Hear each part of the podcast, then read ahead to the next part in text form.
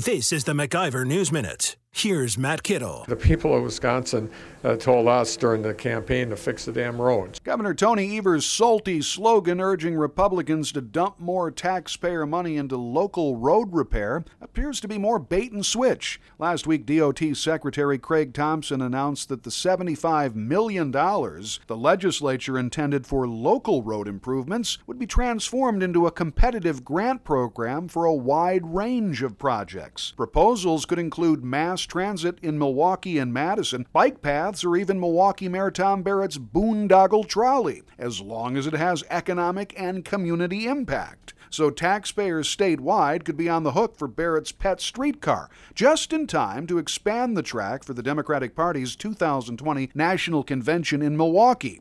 So much for Fix the damn roads. For the MacIver News Minute, I'm Matt Kittle. For more free market news, log on to MacIverInstitute.com.